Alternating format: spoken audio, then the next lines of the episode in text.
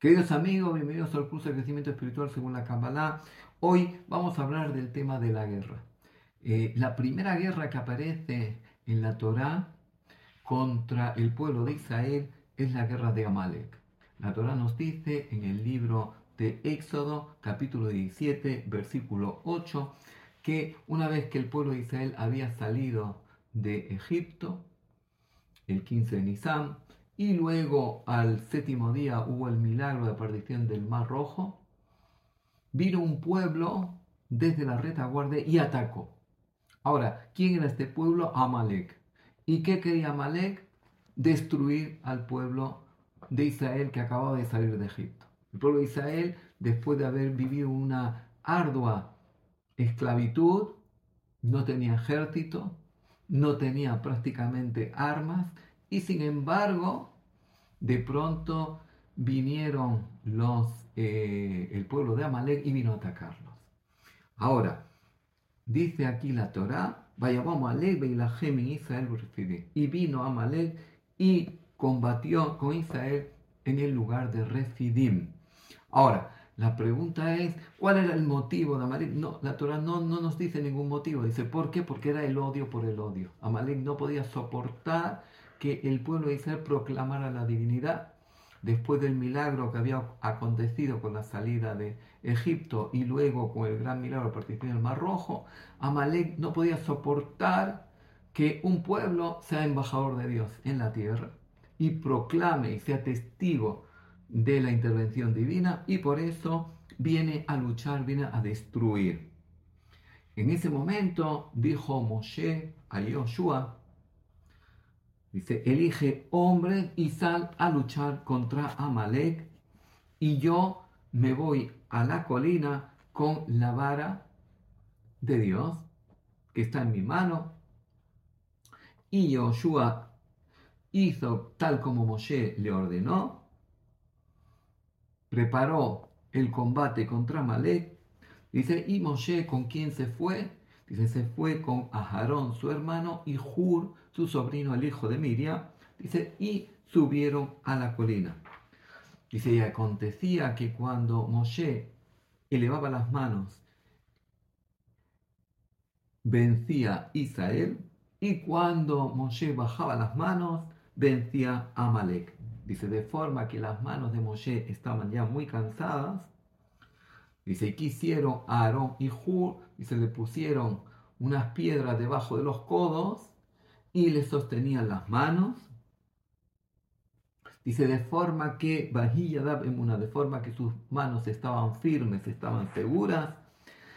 Dice, y de esta forma debilitó Yoshua a Amalek según la espada. Ahora eh, principal comentarista de la Torah, dice, ¿qué quiere decir que cuando Moshe elevaba las manos?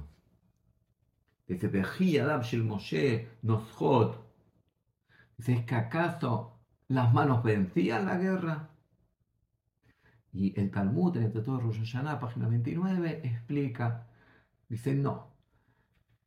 Cuando Moshe subía las manos y el pueblo miraba las manos de Moshe, dice, quiere decir cuando el pueblo miraba hacia arriba, se dirigía en forma vertical hacia arriba, dice, prevalecía. ¿Qué quiere decir? Cuando se fortificaban espiritualmente y cuando eh, estaba en un estado de espiritualidad elevado, dice, como, como las manos que estaban elevadas, su espiritualidad estaba elevada, dice, prevalecía.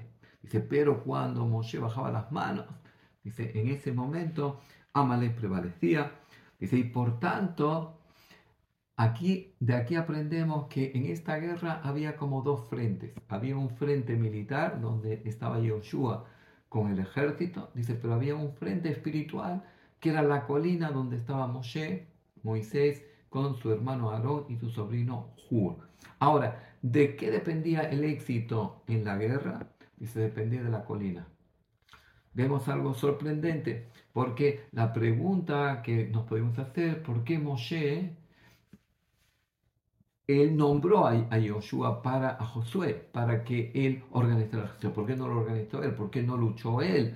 Podemos pensar que Moshe se quería quitar de, esta guerra. Dice, no, Moshe sabía que la verdadera guerra era en la colina. Y por tanto, él dijo, en la colina tengo que estar yo, porque en la colina es la base espiritual del pueblo. Mientras que el punto de batalla, ahí es la lucha militar. Pero los dos están unidos. Y el nivel espiritual es lo que va a hacer prevalecer contra eh, el enemigo. ¿Por qué? Porque desde el punto de vista militar, Amalek era mucho más fuerte. Amalek era un pueblo guerrero, Amalek tenía un, ejército adiestrado, un ejército eh, muy potente, mientras que el pueblo de Israel era un pueblo de esclavos que no estaban adiestrados para la guerra ni siquiera para estar combatiendo y por tanto solamente el milagro les podía salvar.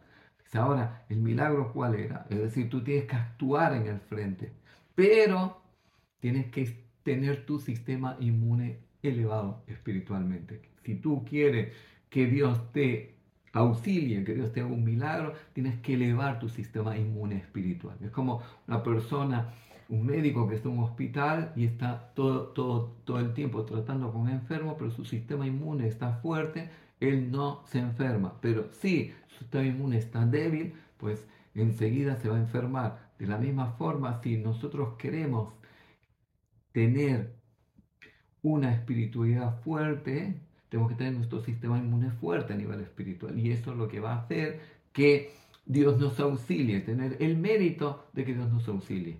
Y por tanto, Moshe Rabenu, sabía que la guerra no se podía llevar solamente a nivel militar, sino había que llevarlo a nivel también espiritual. Y por eso Moshe eligió estar en la colina porque él sabía que la colina, desde ahí se generaba la victoria o se generaba la derrota. Quiere decir que muchas veces una persona, hay un conflicto y la persona puede decir, bueno, ¿yo qué, qué puedo hacer? Yo no, yo no estoy ya con edad de irme al frente, ni tengo habilidad en utilizar armas, ni qué puedo hacer. Dice, no, tu parte en la colina puede ser más importante que tu parte en el frente, porque la colina es la que genera el mérito y la que genera la victoria. Muchas gracias por estar un día más con nosotros. Si les gustó, hagan like. Si todavía no se han suscrito a nuestro canal, le invitamos a suscribirse a nuestro canal. Y si quieren participar en nuestros talleres y cursos gratuitos, pues se pueden, eh, pueden apuntar este email que va a aparecer o este número de WhatsApp y ponerse en contacto con nosotros y le enviaremos la información para que puedan participar. Muchas gracias y les agradecemos que estén un día más con nosotros.